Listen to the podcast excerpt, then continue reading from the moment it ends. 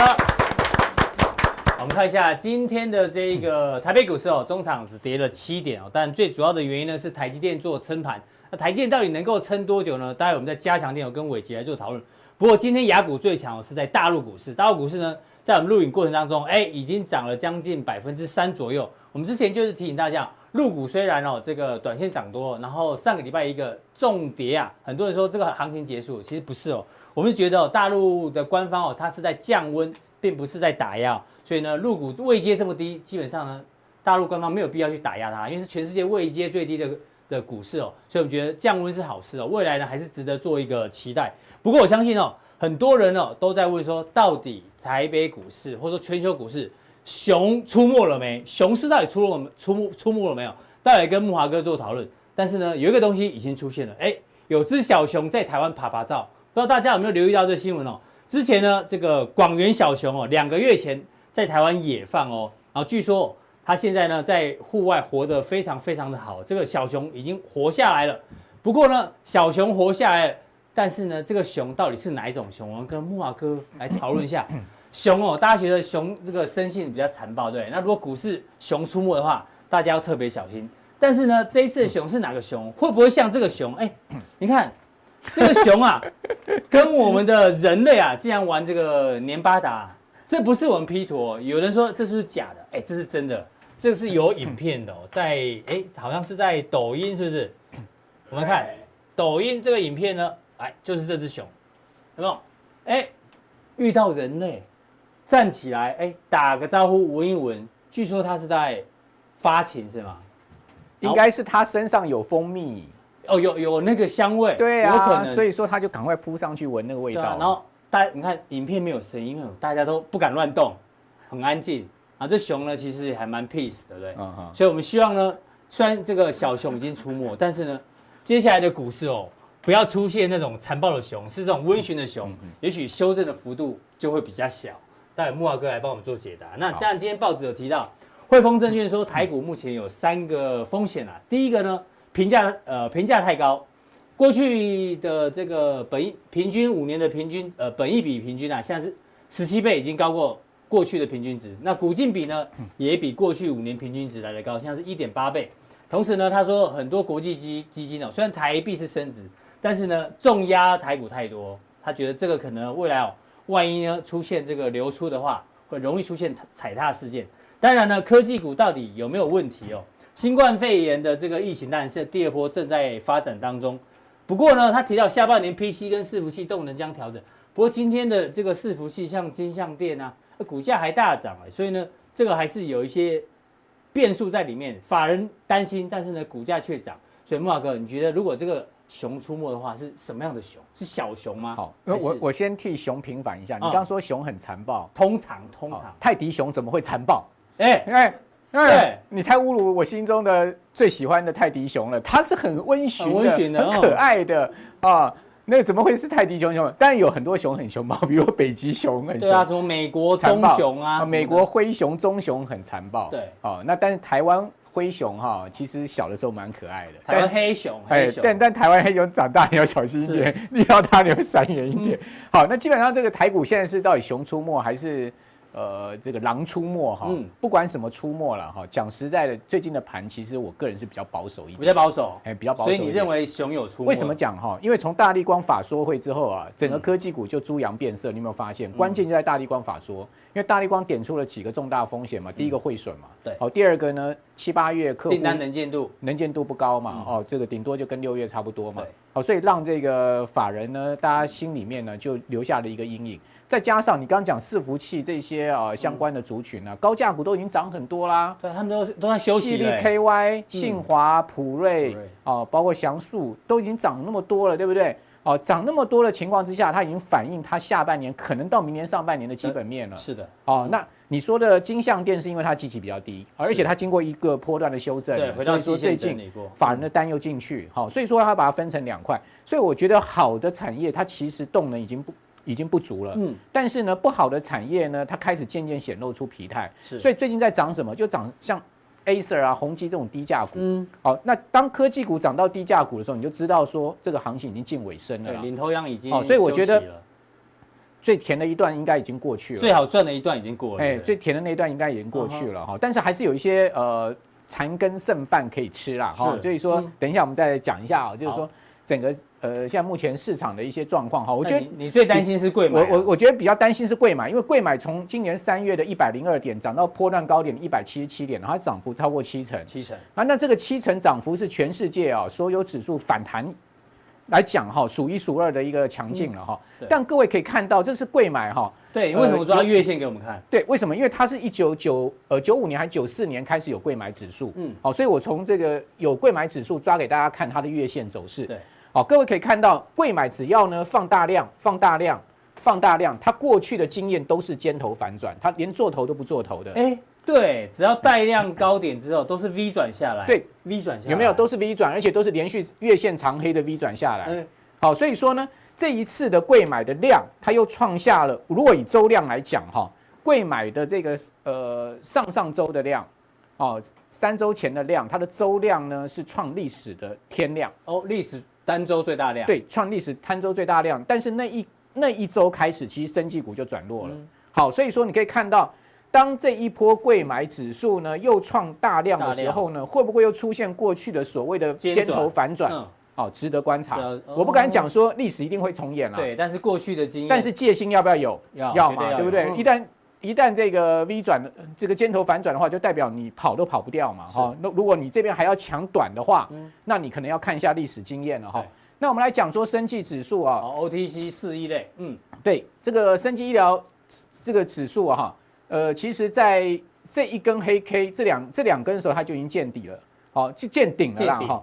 那这一波从76点涨到213点多哎。涨幅这么大，然后呢，在这个地方呢出现大量，然后反转，然后所有的线都不是线的，直接破下来。今天又收黑嘛，你可以看到它是连跌7个交易日，对不对？那这样子一个跌势呢，基本上哈，我个人认为应该是一个反转形态了啦。好，所以我觉得生技医疗相关的上市柜股票哈，这边不要乱抢啦。所以慕驊哥，你的意思是说，这个生技医疗一直走弱，你怕这一股这个火会慢慢烧到其他族群？对，因为。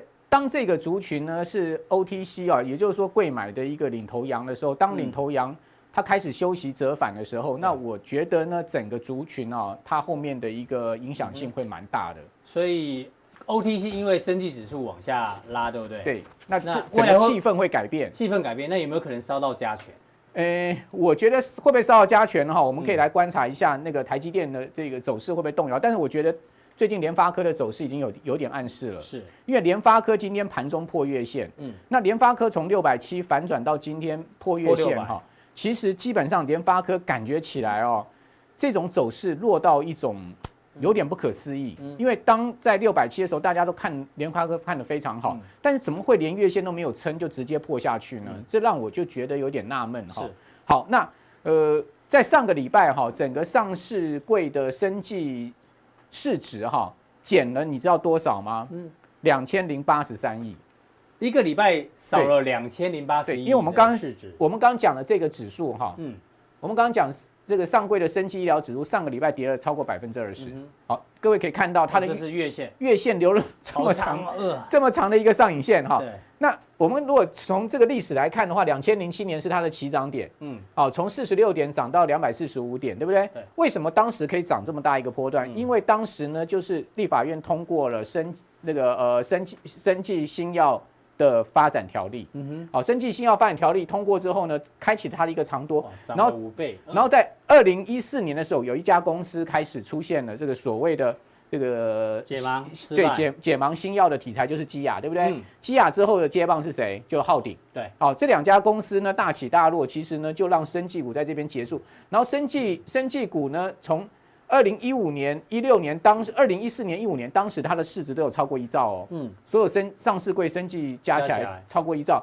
之后你知道吗？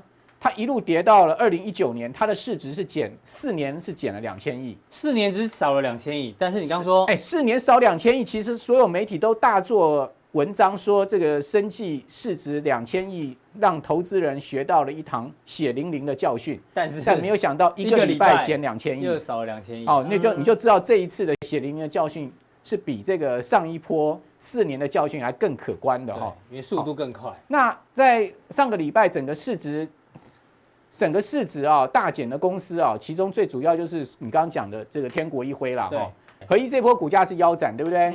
中天也不遑多让，对不对？好，那这两档股票呢，基本上它的总市值呢都非常的高，两档加起来都还有这个超过1000亿。可是，在最高的时候，合一最高涨到475块的时候，合一的市值是1660几亿哦。好，所以说它的市值已经腰斩了。对，好，那在上个礼拜，这些公司呢，动辄跌幅呢，最少都是2%、3%起跳到跌停板哈。是的。那在市值减少的部分，最夸张的，在整周，合一的市值是减了将近600亿，将近600亿哦。因为它全周跌了4成嘛。好，所以说这一波的市值的大蒸发哈，其实不管是这些公司的大股东啊，或法人，或是说散户有这些股票的，其实呢，现在目前呢，都是出现啊很严重的一个现在筹码面的问题了。等于在有生技这些相关个股，就是熊出没已经很明显了啦。对，那你可以看到我们列出来这一些公司啊，总共市值呢全部加起来啊，不是只有这些啊，就当然就是50多家上市柜公司，总市值减起来2083亿，一个礼拜的时间而已。好，那最少的跌幅呢都有在2%到3%啊，最多都是跌到4%啊。所以说在这样的状况之下呢，所以你觉得多头的这个企业已经在生技股这边已经拖了一大盆冷水？因为生技股本身它的一个族群性很投机啦，不是说完全没有基本面，不是这个意思啊。但是中间的确掺杂了某些很投机的一个气氛在里面哈。那我是觉得就是说，我们可以瞄准什么样的题材？如果是下半年，我倒觉得因为下半年啊，就这2天一个大新闻嘛，就是之前在贵节目也讲过啊，这在嘉航店有提醒大家，这个伟创非常有可能会把它这个昆山的4个厂卖给立讯，4栋大楼卖给立讯。大概两三个礼拜前就对，连人带业务，对不对？我当时就说，如果我是这个林董的话，我会这么做嘛。结果果然就在上个礼拜新闻出来了。好，那当然各位都知道，立讯要去吃苹果，立讯要吃苹果是因为苹果的政策，它就是要扶持中国大陆本土厂商，这是绝对的。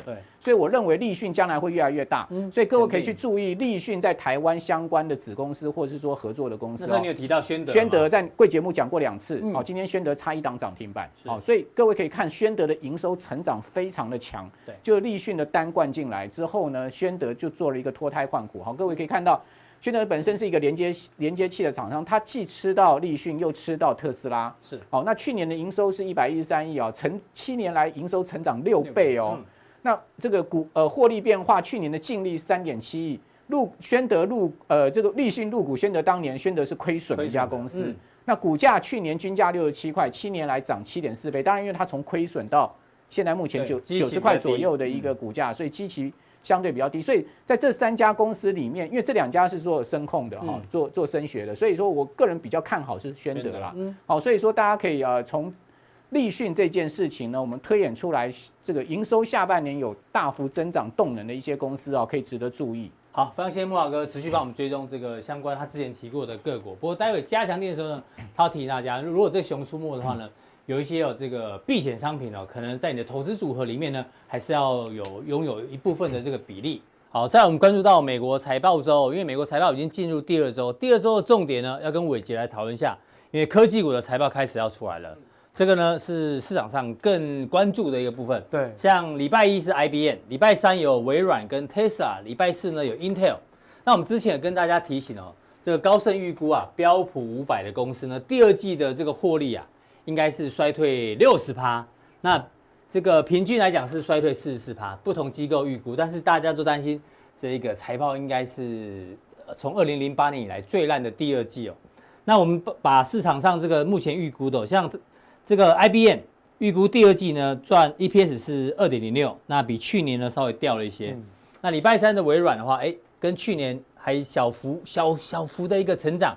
那 Tesla 呢，可能第二季还是亏损，但是亏损的幅度呢是大幅的减少，从去年的赔了1.12元哦，那这一次大概赔了0.71元。那 Intel 的话呢，也比去年稍微成长一点点。那所以要请教一下这个伟杰，这个大家更关注的美股科技财报都开始出来的话，目前看起来的数字哦，其实好像没有大家中想象中这么烂。那如果没有这么烂的话，也许这个市场上哦就不会这么担心。怎么观察？好不好？其实这个在公布这个财报的时候，其实基本上过去的一个惯性就是大家都知道很烂的时候，就先把它调很烂，对，然后等到公布出来没那么烂，基本上股市就会稳住了。那所以其实从这个高盛的这份数据当中，它是少数这个券商当中预估还是相对维持比较低的评价。那么我记得上次高盛它是预估全年它现在这边预估全年数是 EPS 标普500 EPS 是115嘛，那上一次它预估第一季的时候，全年度是110，所以其实它还是虽然很烂，但好像有点微幅度往上增加了一点。所以这些投行都是先打预防针，对，先讲烂一点，然后到时候公布出来没那么烂，股市稳住了，对不对？好，那所以呢，我们就来看一下，其实在美国股市当中最近其实选情也好，疫情也好，其实都造成美股的一些波动。那我们就先来看一下在选情的部分。那蓝色的就是这个民主党，那红色的是共和党。那上次我们来的时候呢，这个共和党还有200多票，这个选举人票还有200多票，现在剩169，现在169，就是红色的这个区块加起来是169，这是确定他一定可以拿到选举人票。是，可是大家发现摇摆州变多，其实拜登增加的票数没有很多，他大概就是在270附近。可是呢，摇摆州变多，川普的这个摇摆州变多了。你看这边Ohio， 然后这边。然后这个 Florida， 那这边其实都是过去在挺川普的一个地方，都已经变成摇摆州。那最主要还是跟川普对疫情的一些政策有关。这也特别亚利桑那，对，这不是台积电要去设厂的地方吗？现在也变摇摆州了。没错，所以其实，在川普的对应上面，其实他为什么一直急着想要把纾困 2.0 给推过去？原因是来自于赶快政策买票一下。那现在目前选情的部分，川普是有点危险，持续落后。对啊，那疫情的部分呢，就会造成说，现在暂停重启经济活动跟扩大限制经济活动的比率，我觉得州政府的比率已经高达80%，就美国有80%的人口受到这个暂停重启，然后扩大限制，对，影响的人数非常多，越来越多了越来越多。本来是只有在这边上次我们追踪只有这样。大概50、60，然后一直到80。那这样子的一个状况会影响到什么？大家只记得3个重点。第一个就是企业倒闭潮会继续，第二个就是这个实体店面的关闭潮会持续。那第三个当然就是这2个影响之下，失业人数会增加。所以其实在上个礼拜公布出来的这个初次申领失业救济金的人数，一直都维持在130万，都一直掉不下来。大家会发现到这种状况，其实就代表说，其实美国的经济活动已经开始出现了跟疫情发生的时候的同样的一个状况又开始重演。那大家特别留意在上个礼拜当中伯南克跟耶伦手牵手出来，针对于美国经济提出他们一些比较重大的关心的他们说什么呢？第一件事情，赶快督请这个川普的政府赶快把这个纾困案给通过，赶快再把钱发下去，然后撑住美国的这些经济活动、消费的状况能够撑得住，然后维持住人这个消费者的民生活动能够维持得住，基本上美国经济在7月31号以后才不会出现重大的灾难。那第二件事情呢，他们就呼吁FED 联准会呢能够赶快做这个所谓的宽松。怎么宽松？不是印钞，他们希望他们做的是这个 YCC， 就是殖利率曲线的控制，也就是控制殖利率曲线比较短端的部分，希望它能够降低一点点，把钱再放出来，不要让它出现倒挂的这个走势，对，维持住整个经济活动的流动性跟股市的流动性。那这2件事情如果能够达到，那基本上7月31号以后，美国的这个大灾难就不太会发生。那么在基本面的部分，7月31号是一个重大的观察指标。那另外，在这个股票市场的部分当然我们要稍微留意一下。过去我们一直在讲一个这个均值回归的一个角度。是的。那这一张的统计的图形呢，它是从有美国股市以来，哦，1971年，对，1871年开始统计到现在为止。那这期间呢，发生过很多的事情，比如说像是在这个50年代有这个亚洲流感啊，哦，然后这个艾滋病的流行啊，流感很多啊，这边有俄罗斯流感。 没错，这个西班牙流感在1918年，对，好，那所以其实你看哦，中间这一条的蓝色虚线，其实就是原先他们预估哦理想数值指数的模型，预估应该是要这样子走。我们简单把它看成是一个均值的一个状况。好，那橘色这一条就是实际上标普500的走势嘛，好，那大家可以留意一下，就是说，哎，当这个标普500的走势乖离太大的时候，哎，基本上。 哦，它未来就会蕴含一波修正，其实都是如此。是，那乖离越大呢，修正的幅度又越大。哦，这里是哪里呢？2000年的dot-com泡沫。是，哦，它是出现了这么大的一个乖离的状况，所以它出现了一个比较大幅度的修正。另外呢，就是现在的泡沫情况是比过去dot-com泡沫还来得更大，128，好，128，对不对？好，所以在目前的一个状况之下呢，我们可以观察，即便有再多的疫情或者是一些经济事件发生。 其实它都还是会回去找哦，这个均值回归的一个状况哦，所以在指数的部分可能已经面临到临界点的一个状况哦。好，那接下来我们就特别掌握一下，就是说在目前的基本面看起来，税收减少的幅度扩大。其实美国的税收是一路来在减少，不是说它减税的关系，而是说人民缴不出税来。肯定的，肯定的，就没有收入你就没办法缴税。对，那税收的状况其实你可以反推人民的收入的状况。 可你看到它的整个税收减少的幅度是一路在扩大跟增加，代表真实的人数、失业人数其实是比市场上想象来的更多。那当然回过头来看到企业的部分，蓝色这条线呢是标普500的指数，那橘色这条线呢是真实的企业获利在税后的表现。那过去的其实川普一直期待就是说我减税，你企业的这条橘线应该会翘上来吧？可是呢你看到过去其实一直都没有办法。 很明显的往上，顶多维持住而已，持平，但是上不去。哦，对，所以其实在结构上面是出了一些问题，那就更不用讲说最近的一个经济情况那么严峻，造成了整个标普500的这个获利面是一路在往下跌。对，刚刚我们一开始的时候讲到高盛的预期，今年度的标普500是来到115的 EPS， 那明年度虽然会反弹，可是也要根据今年的疫情影响经济的一个层面去做预估，反弹的多。 或者是少，否则现在目前以标普500指数去做观察，它涨的都是估值，也就是涨什么本益比而已。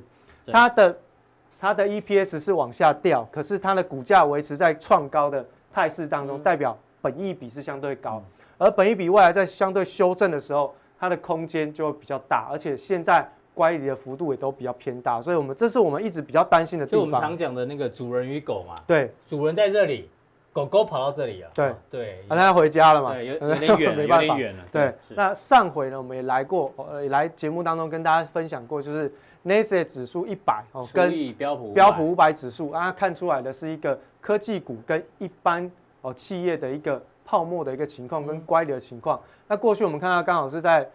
创下历史新高嘛？对，前面那一波一样是2000年的这个dot-com泡沫的时候、啊、那目前呢是维持在高档附近，已经开始进行微幅度的回档修正。为什么？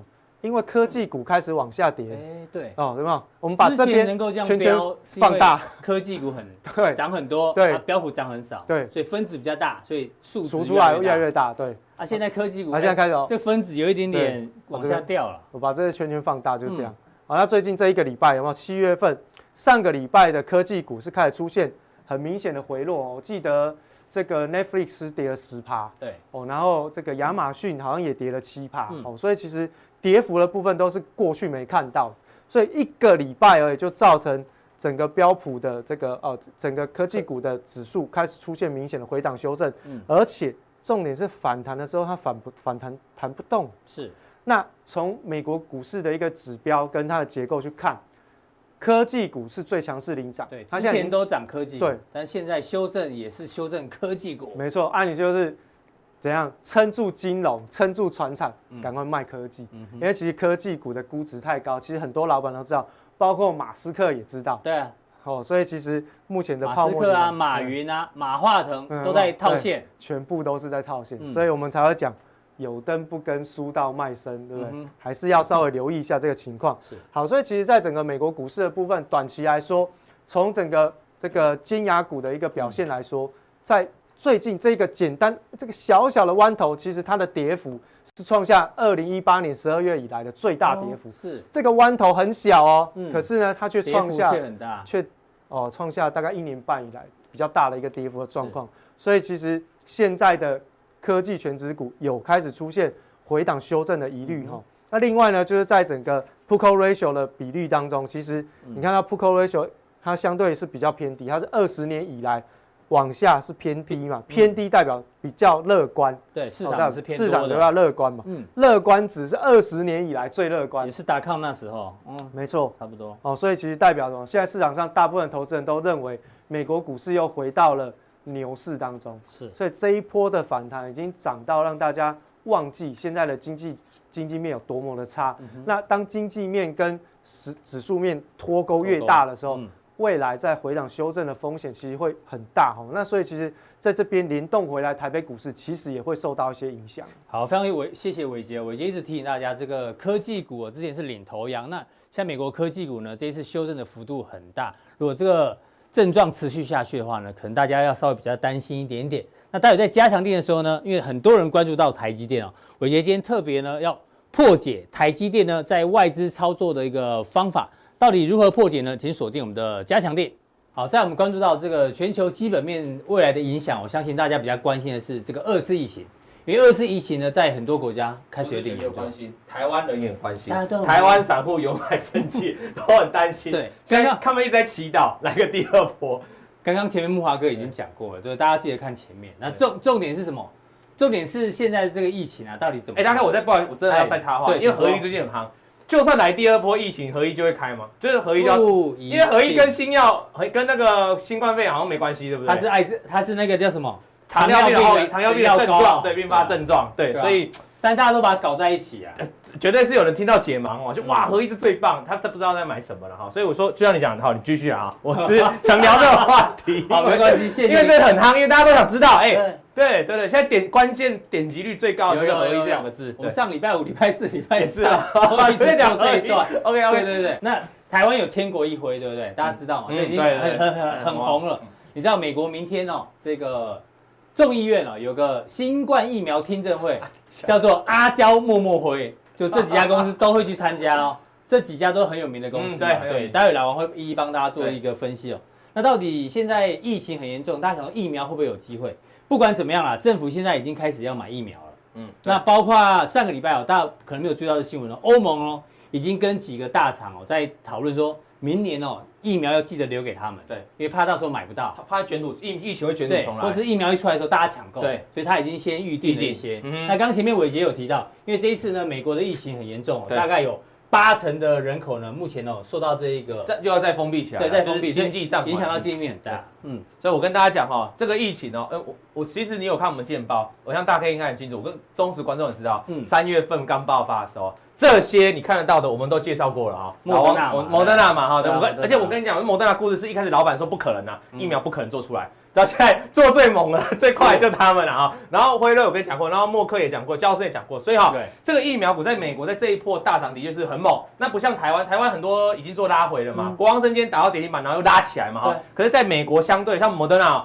这个上礼拜才创下，差点要平那个历史的新高了。美国的 NBI 生理指数还创高了。是啊。那台湾呢？因为我们合一不是做，再讲一次，合一不是做新冠肺炎的疫苗，跟它没有关系啊。对，跟它没有关系，它跌，很合理的哈。你不要说疫情在高档，为什么合一先跌？你知道合一很认真啊，合一还在他们的官网哦。是，因为很多的投资人大家就问问题，他就每天会诊所有人问。是假的，每天会诊大家问题哦，有任何问题他都会去解答。这公司了不起，负责了哈。然后我们继续看下去。那我今天要讲说，老王，你这意思是叫我们去追这个美国的疫苗股吗 ？No， 哈，该买疫苗股是在3月，还有那些解药股，我们说吉利的，我们介绍是在3月份、4月份的时候。现在我是要跟你讲他们进度，现在连这个英国的牛津大学哦，疫苗也要进入人体试验最后阶段。交生原本是大厂哦，他说我们进度没那么快，因为你知道，其实这种的疫苗的演变就是小厂哦，容易做得快，因为小厂动员快嘛。大厂有他既定在卖的药物，他不可能说哦，突然就找一些人力来做疫苗很难，所以交生一开始说不太可，就是会慢慢来。就他最近速度也赶底啊，变7月底要后期的阶段人体试验。莫德纳是最快的啦哈，莫德纳他已经这个18岁到55岁有抗体，而且呢，他要在7月底哦，接下来快到了嘛哈，应征3万名的勇者，在全美国99个地方。对，就是说来，那我试一下，对，打看看，所以他最快。那这个 Novavax 哦 ，Novavax 也很快啊，要交付嘞。这个我们在今天报我们就讲过了，我们讲过他的故事啊，他们就直接他看到莫德纳在涨，对不对？他直接在这里光。写了一篇文章，然后文章下面表格最后一格就写我年底就要交付1万剂了哈，1亿剂了哈，所以这些都是目前排名比较领先的药厂了哈。那我们再来看下去哦，这一个美国的什么？这个叫神速行动。好，这个是美国的神速行动，是为了这次疫苗去做的神速行动，就是说我灌一大堆资源给你，因为现在川普最怕什么，你知道吗？如果我们去做研究哈，疫情跟股市有没有冲击？绝对有，所以他就在过去，从2月份开始就一路挹注啊，这叫神速行动啊，是到7月份最新的 Novavax 啊，还有这个 Regional 啊，然后这个吉利德啦，这个我比较不熟了哈，然后这个我们看一下，这个是多少亿？这个是16亿的美金，要给吉利德，16亿的美金给 Novavax， 还有这神速行动补给他们的钱，补给他们一堆。那你看莫德纳为什么现在能够领先？因为他早在4月15号就拿到了4亿多的美金啊，所以提早拨款哦。所以这一页都是他，你看照片都有写啊，做疫苗的也有，然后做药物的也有啊，这些就全部都是那个疫苗嘛哈。对，所以美国有没有积极在做这件事？有，他积极在做，所以股价会炒嘛哈，因为他有在做这个事情嘛。那我们再往下看下去哦，这个我们把刚才那几个大厂都叫出来了哈，那你可以发现哈，这是用在股价来排名哦，最高的当然是交生。那交生其实在过去这个刚爆发的时候，哎，这边涨了一段，但是未来就持平哦，不动哈，因为它本来就药厂比较大，行动比较没有那么快，产品。可是最近开始传出来，它疫苗已经超前了哦，它股价是不是开始往上动哈？那你往下看，最近这一个多月来，哪一档股票涨最多？各位观众，这个来自 Novavax 对不对？它为什么可以涨最多？会回到我们刚才这神速行动嘛？因为它在这里拿了16亿美金嘛，你懂我意思吗？那摩登纳为什么这个？我说当然在4月份就拿到美金了，所以摩登纳在哪？摩登纳在这个地方，这个 K 棒这个地方，它为什么在3月份、4月份这边就狂飙？你不要看小看这一段哦，这一段就从30几块涨到80几块哦，涨了很多涨1倍，为什么可以这样狂飙？因为他早就拿到钱了，所以股价的涨跌跟他有没有拿到钱，其实好像有相关，对，代表有要做嘛哈，所以 Novavax 在狂飙。那在下面这个政府有认证，对，这个我们也介绍过，这个叫 Bio Biotechnology 啦哈，这个我们也介绍过，那这个也是做疫苗，那个叫辉瑞，大家比较熟悉，可能是大药厂啊。对，那最近股价稍微还不错，为什么？因为FDA 通过它的疫苗可以加速审查，对啊，那在。Inovio 也是做疫苗的 ，Inovio 就我们刚才提到，他说哦，他希望赶快做出来的，所以这几家都是疫苗。你可以看到最近也就2个月的股价走势其实都蛮强劲的。莫德纳我刚才说在挑战历史新高啊，这个地方，因为上礼拜传出好消息抗体嘛，所以你说在疫苗大战当中，老王你要跟我们介绍哪几家？这全部介绍过了，那你要再叫我们再去买吗？其实不是哎，我要介绍最上面这一家，哎呦，江森比较没有涨到，哎，比较没有涨到的，那时候它最贵，哎，这就是一般散户的逻辑了哈。啊，这个它凶啊，那我们就买这个凶的来比这个嘛。其实这不是这样，不行，因为交生有很多其他产品。你讲对了，它不是靠疫苗啊。今天我要跟大家讲，这个关键时间点就在于很多疫苗进入第3期了，要开牌了。你觉得全部都会中吗？不可能啊，一定有人失败，对不对？啊，失败股价会怎样？大家就看过，台湾也有解盲失败的例子，大家去看哈。所以我在这个地方，我不会建议你要再去买这个疫苗股了，但是你可以买一个，哎，它本来就有制药。他也来做这个疫苗的，也许有些像辉瑞也是嘛，辉瑞也是大厂。我们往下看，来这个图啊，这个贵节目已经讲过了哈，那时候文森哥来5月有提醒，中国现在就是光头佬嘛，他是疫苗的那个执行的那个科学首席嘛，就是那个什么，你刚说什么计划？神速行动，神速计划钱配给谁，由他来决定。首席嘛，对，疫苗首席，他配。所以你看莫德纳很少，那为什么我要讲到它？因为它在这个利多公布之前，它拥有莫德纳的相当大笔的期货跟选择权的交易啊，所以人家就说难怪嘛，难怪有关系嘛哈，先不给他。再来一件事情，如果你说疫苗这么好会成功，那你不应该卖啊。当然我现在爆到死嘛，对不对？啊，结果你发现加码哦，对，然后从这边开始，2020在这边啊，从这边开始，2020一路涨的过程当中啊。大户是越卖越多，你就说到2019这边为什么卖？我跟大家讲哦，因为他在这边刚挂牌，2018年底刚上市啊，上市过了一段期间之后，他就开始卖。可大股东趁着这一波的时候，哎，大涨的时候，大股东卖越多，涨越多，卖越多，下面是成交，是股数嘛哈，那吓死人了哈！我跟你讲哦，然后再看一下这个什么表格，这个去找出来啊，这个是 Moderna 的法人机构，对，你知道那个他除了老板在卖股票。他老板持有的，我们台湾很多这种老板持有的转投资公司，然后再来投资这一档，也在卖股票，但卖不多，总共持有5100万股哦，他只卖了100万股，获利多少你知道吗？3000多万的美金，就卖100万股，就他还有手下有5000多万股，所以。他们有没有在减码？有，但是他们是出清吗？其实对于有些他们还没全部出清，所以他们还抱着一点期待。只是我提醒大家说，人家哦，在这涨的过程都懂得要拔，稍微拔一点了哈。你在这边很兴高采烈的去 all in 哈，对啊。这一次很多生技股在6月份，很多大股东也在卖股票，大家去 Google 一下，知道有哪一些大股东。他们不见得卖最高点，对，但他们知道自己为什么要卖嘛。啊，有些散户喜欢追生技股没关系，对。但是如果你没有卖，我有个朋友，我们上次在这个节目讲过，他哦去追涨停板，追200多块的生技股哦，嗯，哦，我当时叫他不要买哦，我被洗脸，你知道吗？因为一个礼拜之后生技快400，然后再过合一快400，再过一个礼拜合一快500，我被洗脸，说你叫我不要追。但你知道最近发生什么事啊？我昨天卖不掉，没有卖掉，而且他买价买260几，他现在剩下合一剩210嘛哈，他倒赔。所以我意思就是说哦，你那种个性就是，如果你敢追，其实你要短炒短线就要敢卖。对。但是如果你爱追，你又不卖，我觉得比较可惜的哈。之前是买不到了，现在是卖不掉。对，那我们不能数落合一怎样，因为合一跟我们一样，我们操作股票偶尔也会碰到这种事情嘛。啊，我是希望，其实我蛮希望合一赶快打开。我就一直讲合一，因为合一不打开，贵买就很惨，你知道那点不动的啊。我在提醒大家哦，这种飙涨一类是合一的飙涨啊，他们有人在卖哈，啊你说在高点去买这种这个，我就觉得不太聪明了哈。那往下看下去哦，这个是他们的大股东哦，那相关的大股东哦，有两个高管哦，卖到剩0啊，持股剩0啊，其他都还有，但是大多数都是淡仓，都是减码。是那个马德纳嘛？对，摩德纳全部都是减仓，所以我要提醒大家，生技股的时候会有风险，尤其是在它要公布。它大概最快8月、9月可能就公布了哈，那注意一下。那我要跟大家讲一下，那你说了这么多嘛，你说疫苗股，那我就不要先暂时短线，你可以懂完没关系，不要真的在那边重压嘛哈。我比较看好这种的Johnson & Johnson，这是它的辉瑞这种，对，这是它的 P/E ratio 嘛哈。你可以发现哦，我们把这全部拿下来哈，默克Johnson & Johnson在那里，哎，这都是几家大厂来比了哈，默克也在上面啊，辉瑞也在上面。你可以发现Johnson & Johnson是在这里耶，排名第3哎，大概14倍的本益比了哈，14倍的本益，大概在去年到去年的，它目前上来一点。大概也在16倍左右。简单讲，它长期，你看这长期走势，它一直都在维持在第2或第3的区范围，然后这个明显没有价格不会太高。那你如果再拿来对比哦，你要对比什么？跟 S&P 500指数对比，跟生技指数，尤其是最近跟生技指数的对比哦，因为这差很多啊。蓝色线是Johnson & Johnson，蓝色线都是Johnson & Johnson，上面一个这个是 S&P 500，下面一个这个是生技指数，哇，这差很多啊，那存在很大的空间呐，你懂吗？那我们会不会期待怎样？它偶尔终究会有一段这种收敛的过程，那偶尔都会有，有没有？那现在是明显是扩大了嘛，所以我们会等待有没有往上来收敛，这就是你的机会。就是说你可以有参加疫苗的竞赛，你又可以有本质上它有什么本质，我们再往下看。那我们再看刚才那个是它跟其他大厂的本益比嘛，对不对？那我们现在看一下这个是它本身自己的本益比河流图，这个大家都会用嘛。